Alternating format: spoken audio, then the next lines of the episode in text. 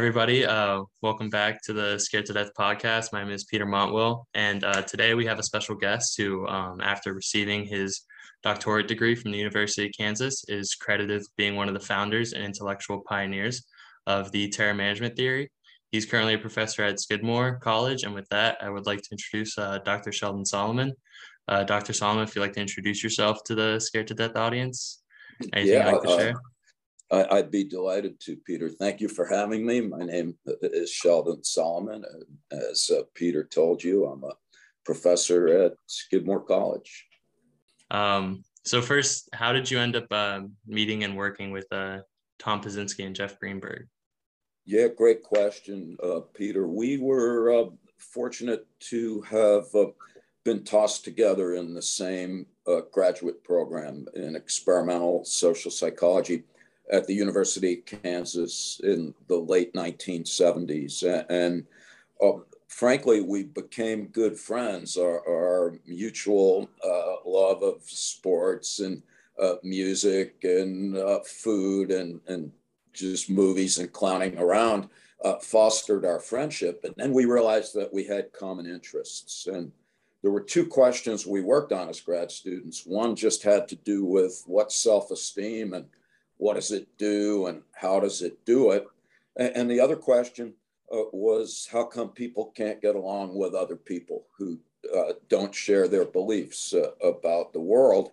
and, uh, and, and we did some studies and, and then we all got our PhDs. And then I came to Skidmore College and quite by accident stumbled on Ernest Becker's books uh, at the Skidmore Library and I was immediately taken by, uh, uh, first of all, the simplicity of his prose and the profundity of his arguments. And I called Jeff and Tom and I'm like, you have to read this fucking guy. He is addressing the questions that we spent our graduate school days pondering in a way that I thought was so powerful because it essentially used the same analysis to address both questions. We thought they were just two different questions. So, in a nutshell, that's how we got started.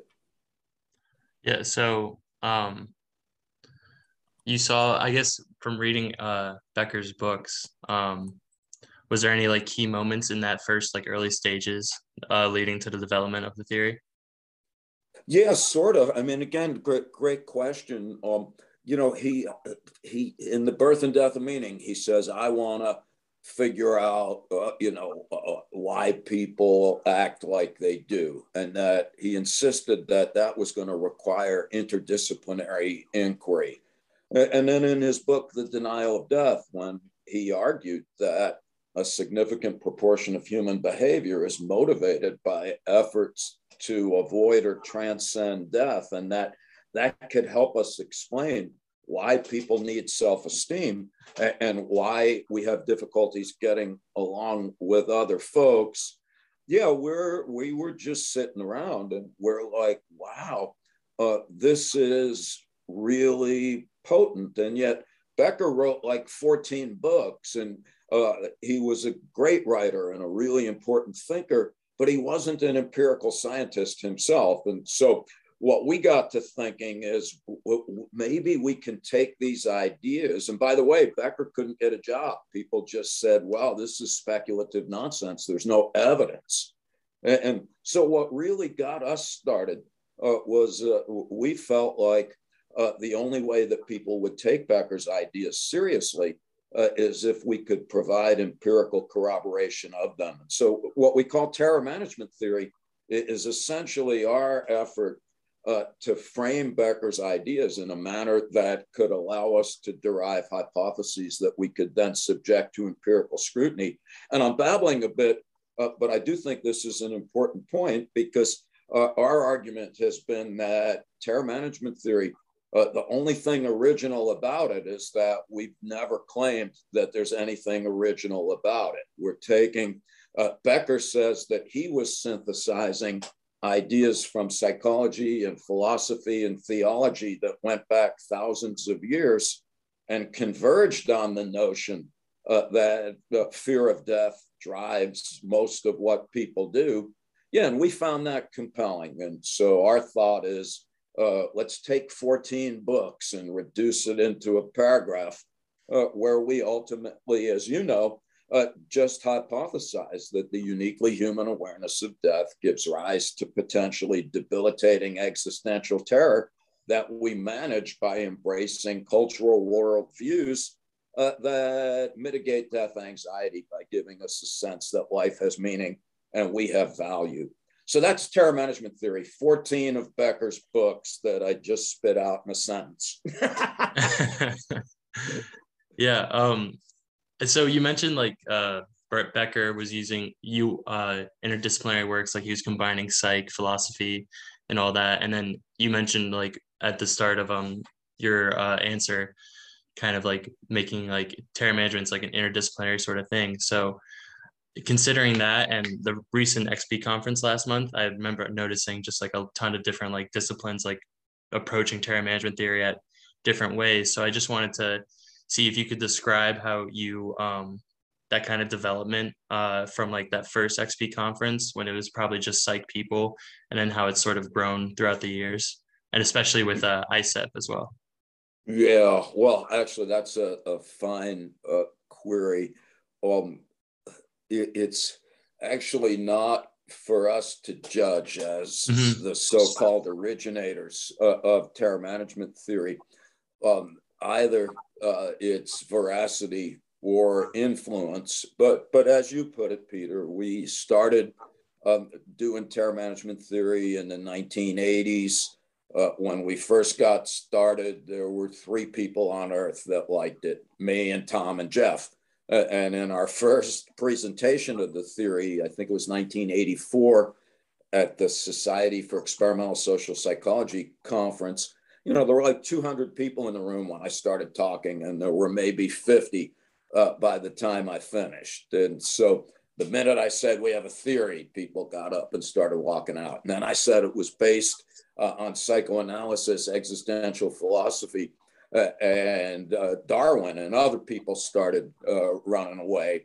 And so psychologists were not um, uh, overly enthusiastic about terror management theory, in part because it was broad and inter- interdisciplinary, interdisciplinary at a time uh, when psychological discourse was getting more narrowly concerned.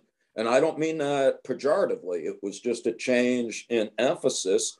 Yeah, but people didn't care for it and no one would publish our first theoretical paper on terror management theory for almost 10 years.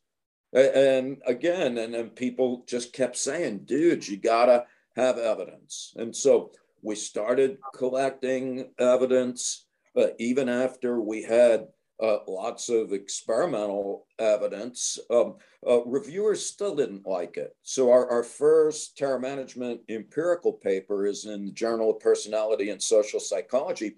And that wouldn't have gotten in except for the editor, Abe Tesser, who finally said, the reviewers don't like this. And I don't even like it, but I can't explain these findings any other way.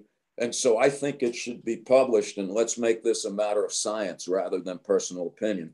And the same thing happened with the first theoretical paper that ends up in 1991 and advances in experimental social psychology.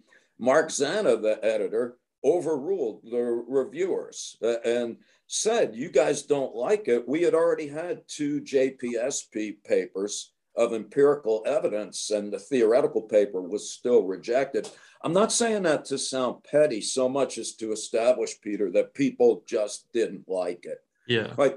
And then what happened uh, is, and I'm being a little long winded, but terror management theory was just our hobby. It didn't become a real science until other scholars started to get interested. And it was Victor Florian and Mario Mikulincer and Gilad Hirschberger at Bar Ilan University at the time in Israel that's where the first terror management theory lab originated, not, a, not in our end of the woods.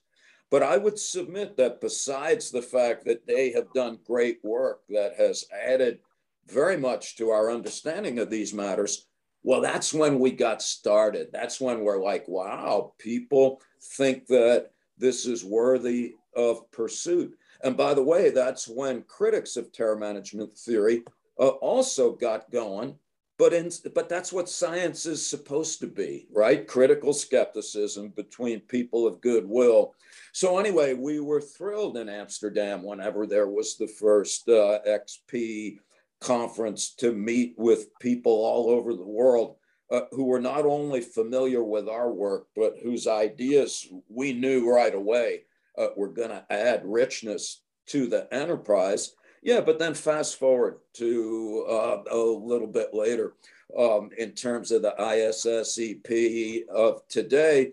Um, this is quite magnificent and beyond our wildest imagination that terror management theory has gotten to the point uh, where Tom and Jeff and I are essentially irrelevant in that there's just too many people, including the folks at your fine terror management lab, uh, that uh, are doing um, incredible work. Uh, and again, not to go all uh, academic on you, but Thomas Kuhn in a book called The Structure of Scientific Revolutions, his point is that that's when you know uh, you've got a real science. He calls it normal science. And that's when you have a lot of people around the world engaged with these ideas in a variety of disciplines. And so, um, yeah, I, I guess that, yeah, that's where things stand. It took a couple of decades for psychologists to accept um, the legitimacy of the work. And now our work is just a, a subcomponent of, as you know, experimental existential psychology. And what makes the, its current incarnation in the ISSEP so poignantly profound is that uh, we're now forging connections throughout the world in disciplines that go way beyond psychology in ways that I see uh, having uh, very potentially positive effects moving forward. Mm-hmm. Thank you for that answer. Um, I guess um, to follow up with that, um, how would how could we uh, put out a question on Twitter asking um, suggestions for what to ask you. And this question came up of, um, and it kind of relates to what you were just talking about, but how might uh, the research in terror management theory um, these days and subsequent application could be used to sort of make the world better? Yeah, uh, you know, great question. And of course, to be silly, if I could answer that in a compelling fashion, I'd be chugging rum out of a coconut with my Nobel Prize on the beach. And yet, uh, I, I do, um, uh, I, I think it is important. One of the things that we admire a lot about Becker was his insistence that, the, that ideas uh, be used uh, in a practical fashion. So he was an Enlightenment pilgrim uh, who just said, I'm not about knowledge for the sake of knowledge. We got to do it somehow.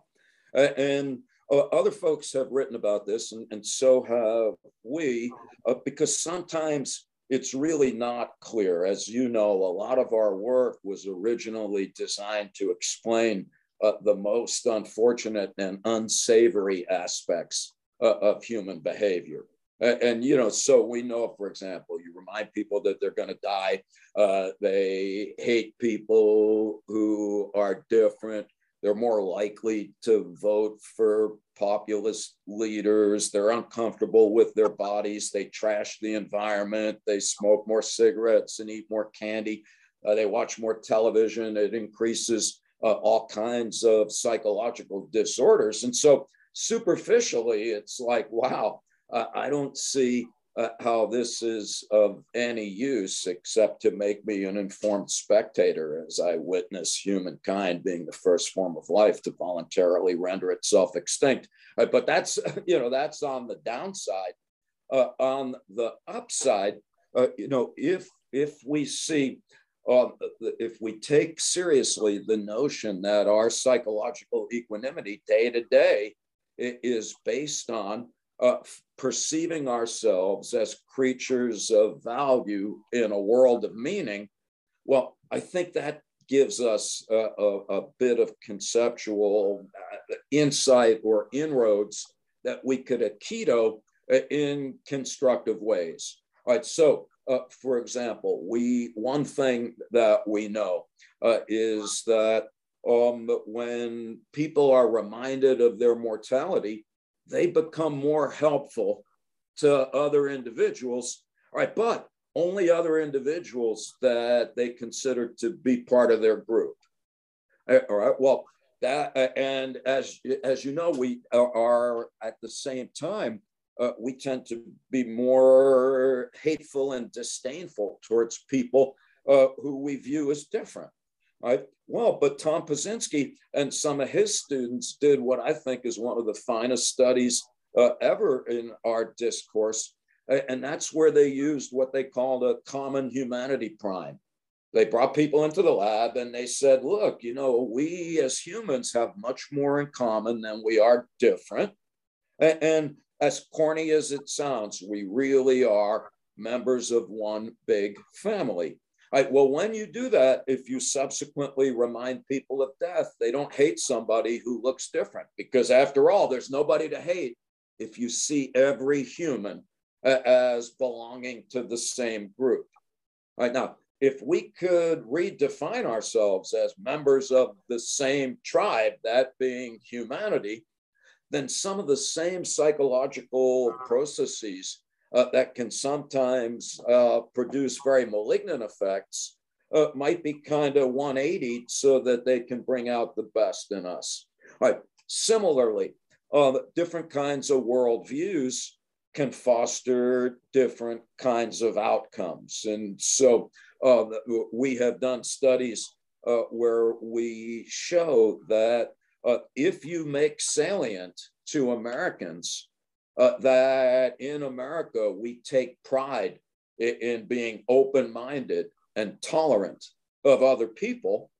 Uh, well, uh, when you then remind people of death, they actually liked folks who are different even more. So here's another possible inroad, right? And then there's other folks who point out, starting with Ernest Becker in the 1970s, uh, that uh, if we want to make the world a, a, little bit of a better place, uh, then we have to understand why most of Western civilization, as we know it, is a petri dish of psychopathology, uh, where depression uh, is 10 times the rate that it was after World War II. And, and what Becker argued is that whenever there's wholesale dissatisfaction in a community, we should look at the standards by which we acquire self esteem to see if they're realistically attainable by the average individual.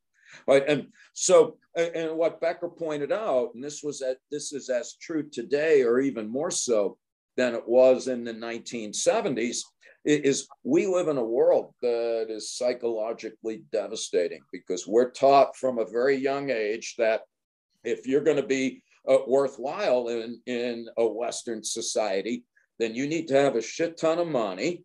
Uh, and, and we're basically told if you tried hard enough, uh, you could have as much money as Oprah Winfrey or Steve Jobs. Uh, but if you're 40 years old, making minimum wage, working at Taco Bell, but that's because uh, you're an idiot. All right, but the reality is, is that there is no economic mobility for the most part in the United States. And so, very few people are ever going to be successful by traditional standards. And that's equally true, if not more so, for women, because they, they're also told that they're supposed to be rich.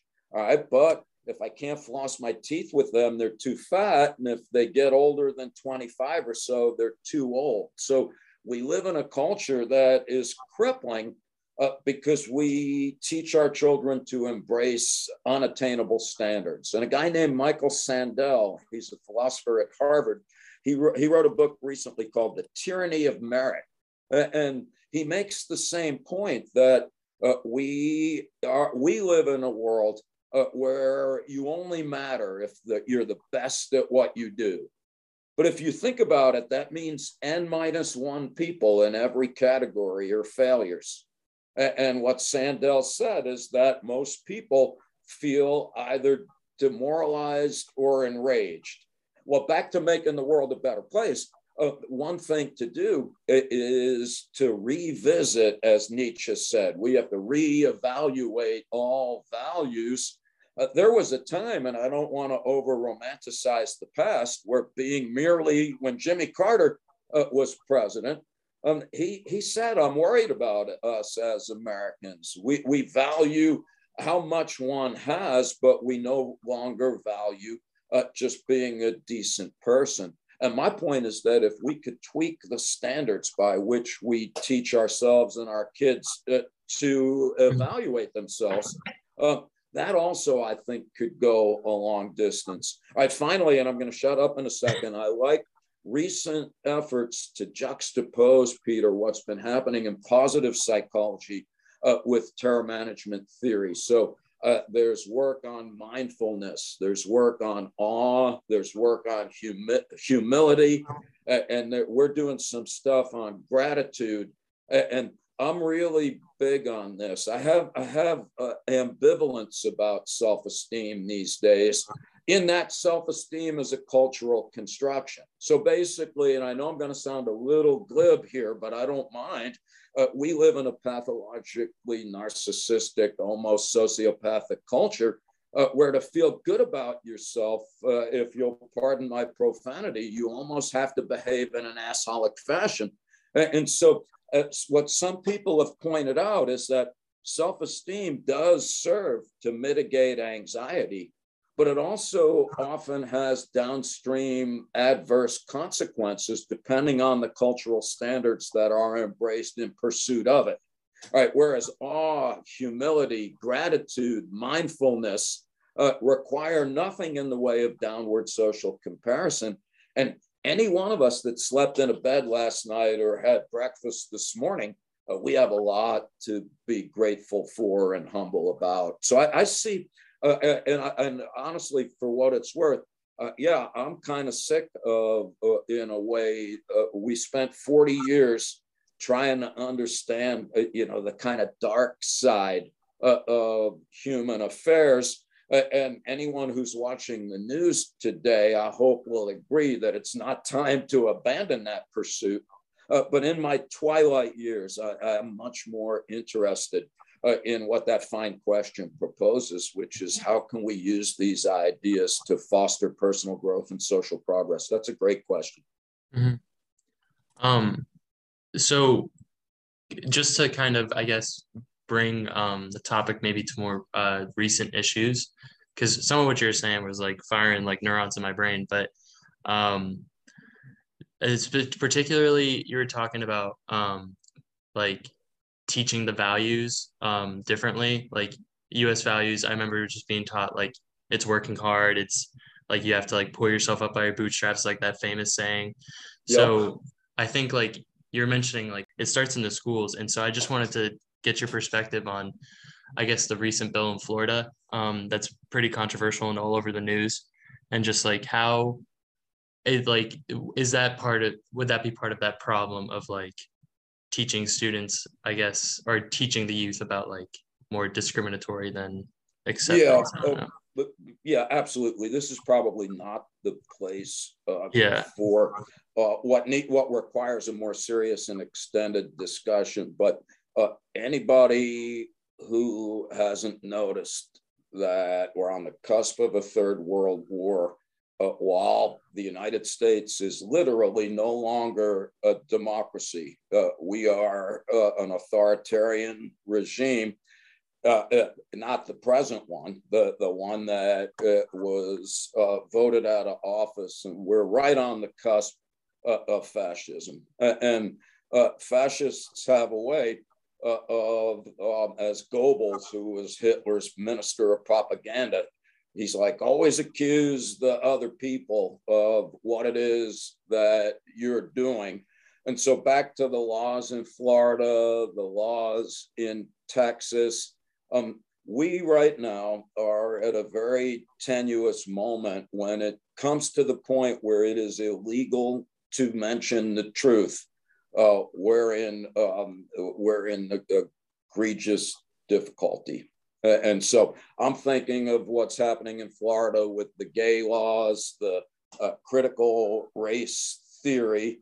Um, and these are um, concerns that, that I think anybody uh, who is a fan of democracy, regardless of, of your political preferences, this really uh, is not so much a political argument uh, as much as taking what Erich Fromm said seriously in the 1940s. So he fled Nazi Germany uh, to, because of Hitler.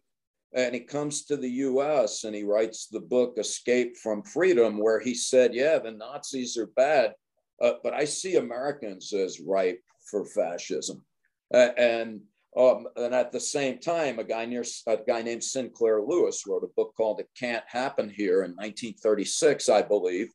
When he's like, and it's a it's a novel, it's a crappy one, uh, but it, it's about an intellectually and morally bankrupt businessman who teams up with Christian fundamentalists and uh, the the mass media uh, to steal an election and then to turn a democracy into a totalitarian state.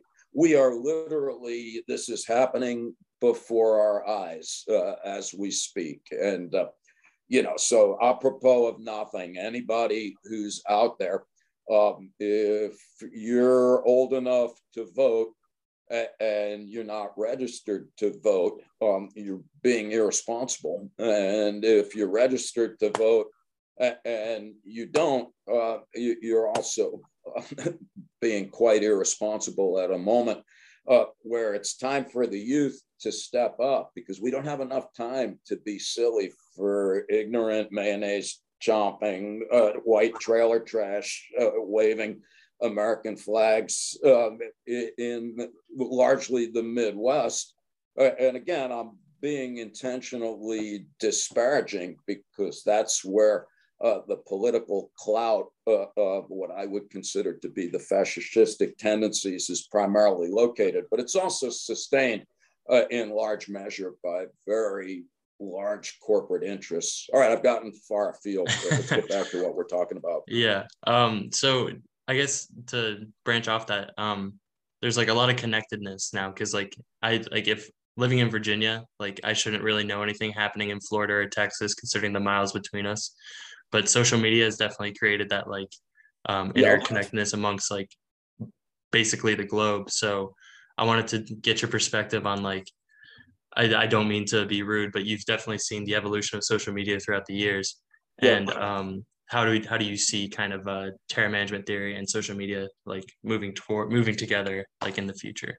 Yeah, well, I, it scares me uh, because social media um, is has radically transformed the world as we know it for better uh, and for worse. Uh, it makes the viral transmission of information and misinformation uh, staggeringly amplified, and uh, and that's why I'm so concerned in part. And so, again, if we have more time, I gave a talk over the weekend uh, about Hannah Arendt's book on the origin of totalitarianism.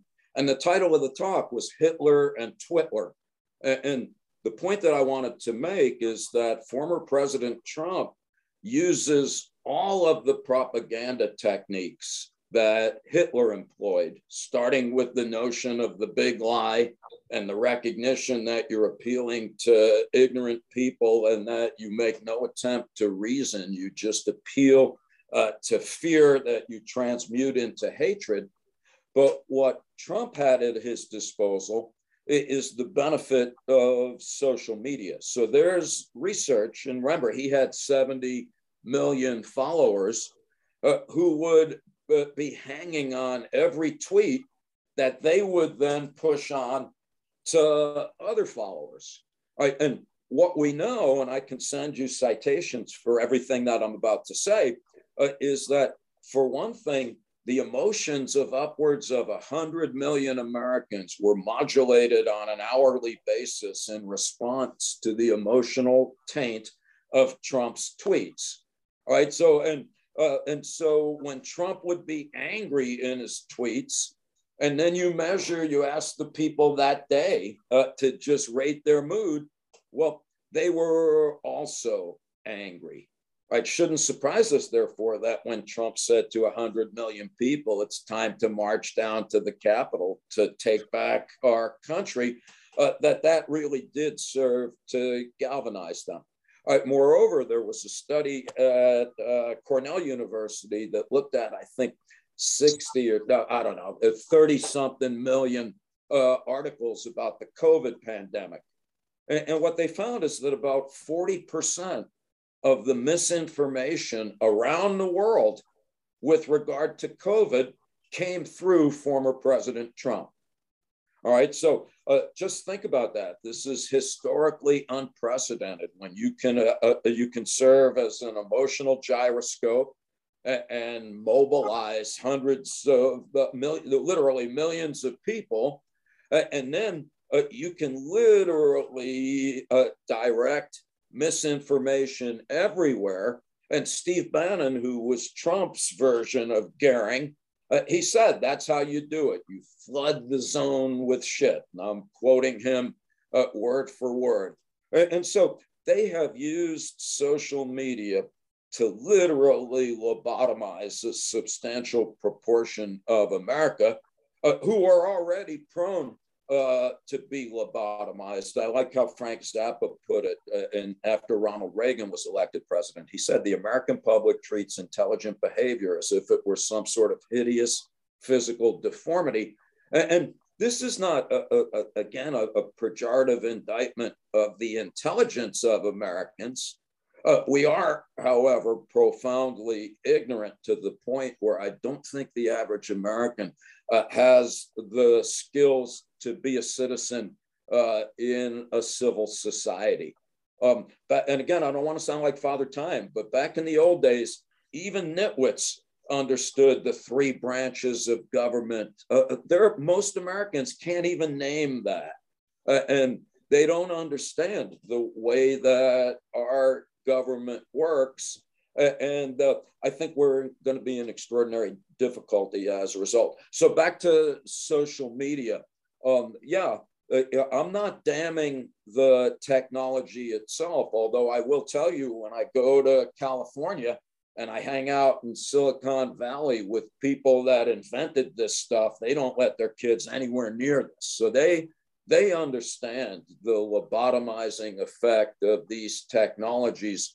And moreover, the Facebook people, as I understand it, uh, they recognize that, uh, you know, how much uh, mis and disinformation prevails, not only on that platform, but any other one that's algorithmically driven, because that's the other thing, uh, Peter, about social media is that um, in, in the past, what you saw uh, was not necessarily affected by what you have already seen. Whereas, as you know, if you look at something online, the next minute, something along those lines, but more extreme, is going to pop up on your device. Interesting. All right. Thank you for um, your response to, to that question. Um, yeah, you can just, edit any of this out, by the way. no, honestly, it's all good. So, I mean, you're really you're doing a good job. Um, I feel like you've done this before, but um, to transition a little bit, um, kind of more uh, relaxed uh, questions. Uh, yeah. Do you, uh, for TMT researchers that might be looking uh, for inspiration, what would you say is the next big uh, field to be conquered, I guess, if that's a good word, or to be yeah. explored more? Wow. Well, I like the idea that you had already brought up, which is to think in terms uh, of applications of terror management theory that serve a, a, a proactive, pro growth, and pro social uh, purposes. I, I also feel that it's time uh, for somebody who's not on the cusp of senility like myself uh, to think about uh, rearticulating terror management theory in terms of where things now are with regard to the study of culture and human development. Remember, uh, Becker wrote in the 1970s, and like any of us, you're both the victim and the beneficiary uh, of your time and place. And while I still find Becker's ideas uh, profound and compelling, And while I also uh, think that terror management theory is not yet wrong uh, in the sense that it still produces interesting hypotheses and data that is generally in accord with them, uh, I think there's other developments. And so I like a guy named Joseph Henrich. He's the uh, chair of the anthropology department at Harvard, and he writes about cultural evolution. And um, and, and I think that uh, we need to think about where terror management theory sits relative to current understanding uh, of the origin and evolution of culture, uh, because uh, uh, from a terror management uh, theory perspective, culture is just uh, the way that we extract or impose extract meaning from or impose meaning on the world in order to reduce death anxiety. Well, Henrich's point is that culture is a body of knowledge and behavior uh, that is essentially the accumulated wisdom of uh, particular groups over long amounts of time. and I believe he makes a very compelling case for that view, in which case we need to position terror management theory in the context of that notion.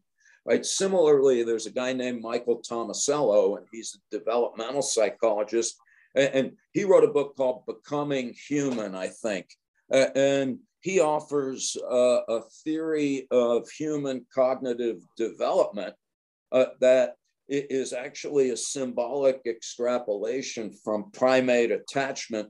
And I find his work uh, remarkably important. And, so if I had another 10 or 20 years, uh, I, I, or if I was in a graduate setting uh, with PhD students, I would say somebody should be looking at that. I know there's a pile of people that are uh, looking uh, at clinical applications. I know there's a bunch of folks, including um, uh, those in your fine lab, uh, that are interested in the implications of these ideas for just the way that we communicate with each other. To be silly, but not, to my advice to new researchers it is to uh, don't get too interested in terror management theory except to the extent that it resonates with you. And then uh, don't uh, uh, be, be childish in the best sense of the word. What is it that uh, interests you about yourself or life in general? Then think about whether or not there's an existential uh, angle to what thrills you. Uh, I think, fortunately, there's almost nothing that has to do with people that doesn't have an existential dimension. Yeah. So, uh, you know, and again, I, I, know I'm sounding a little silly, but uh, I'm really enthused when we have these gatherings like the conferences and I see the young folks and, and I'm like, wow, uh, you know, this is good. Let, let me get out of the way. Just put me in a jar of formaldehyde uh, next to the lab uh, because I, am um, yeah, I'm really optimistic that um, that there's a generation of new scholars that are not only well trained and well versed in psychological discourse, but uh, they, in the spirit of interdisciplinarity, often have other connections with other disciplines. So I'm confident that's going to yield a, few, a fruitful future. Mm-hmm. Um, thank you for that. Um, Next thing, I just wanted to um, ask you if um, there's anything in your career that you would like to uh, brag about that you never had the chance to before, um, that you might have just been especially proud of. Yeah, I would like to brag uh, about that. Um, I've never declined an invitation to speak uh, anywhere, whether it be at Harvard or a prison or a grade school or a restaurant, and mm-hmm. that I've never um, not responded to uh, any inquiry, you know, be it a phone call or a letter or an email. Maybe that's not anything to brag about, and maybe I'm naive, but I always saw, uh, like Plato and the, the ancient Greeks, that people in the academy uh, are very rare. Let's face it, we're generally totally useless. When the shit hits the fan, you need a plumber more than you need a social psychologist. And that society uh, puts a lot of resources into creating institutions that allow people like myself uh, to literally get paid to think about things and to exchange ideas with interesting people.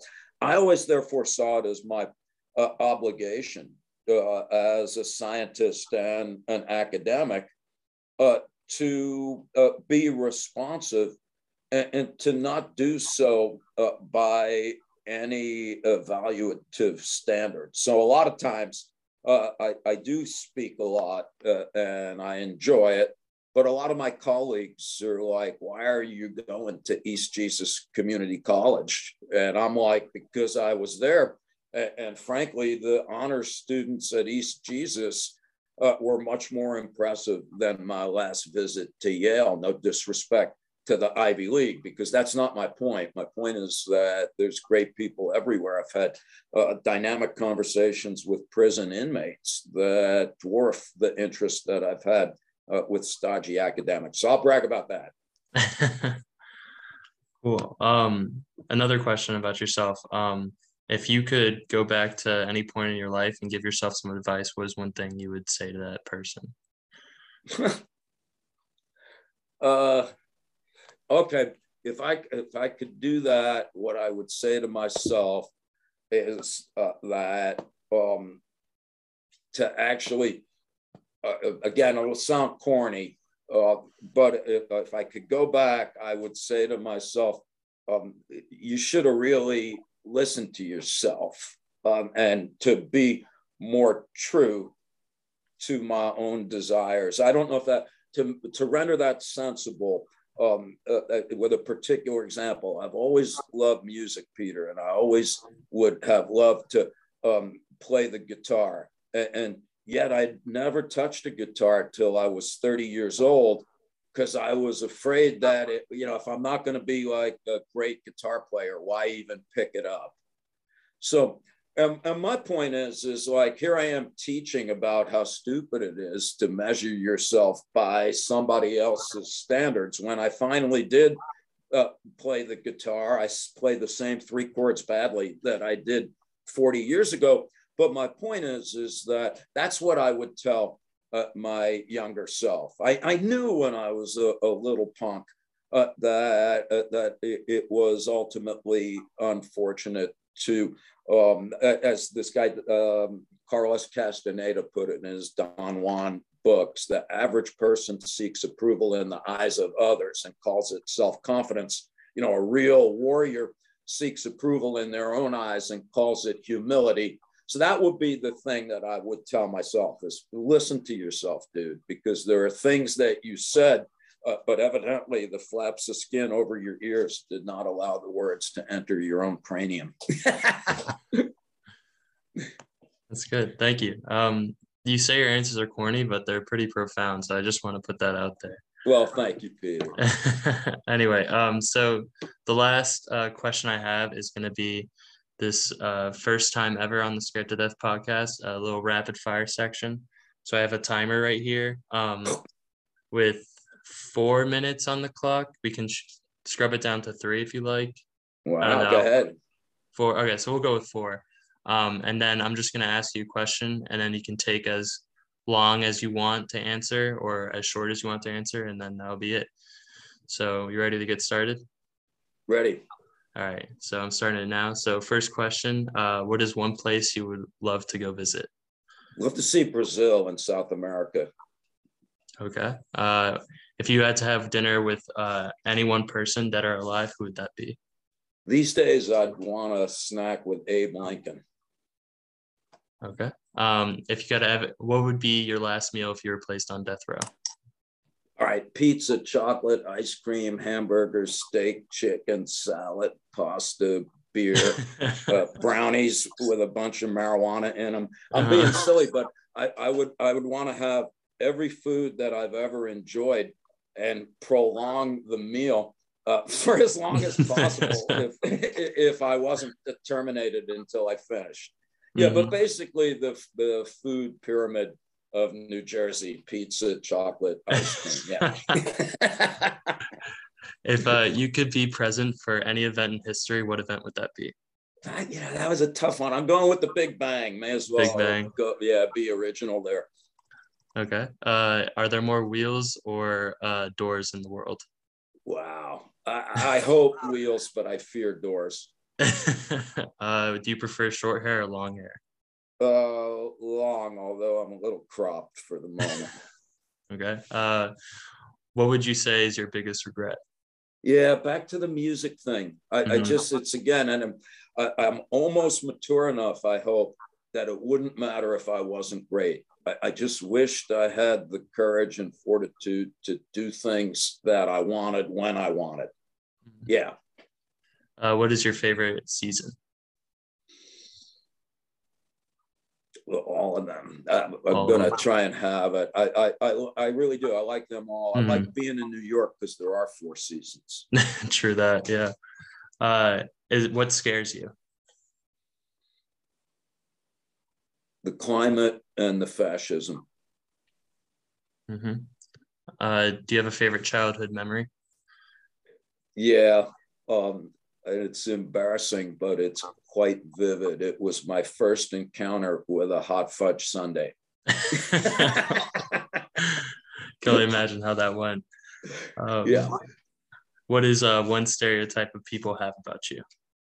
Uh, I would say the prevailing stereotype is that I'm as uh, mentally disheveled as my physical appearance would suggest. I still laugh um, when I walk through the halls at Skidmore because the, after the pandemic, uh, there's a lot of new people and a lot of faculty yell out at me asking when I'm coming to empty the trash.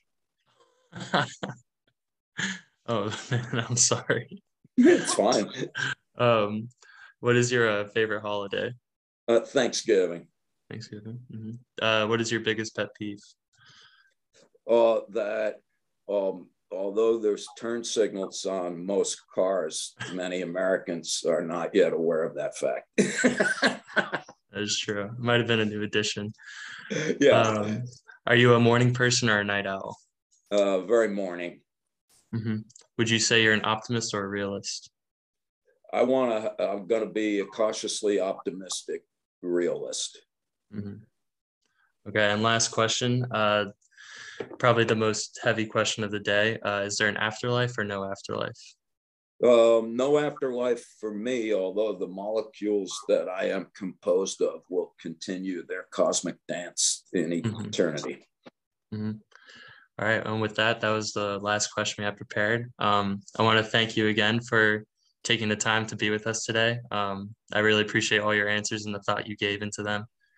Um, and yeah, thank you again for coming. Yeah, no, my pleasure, Peter. Thank you for having me.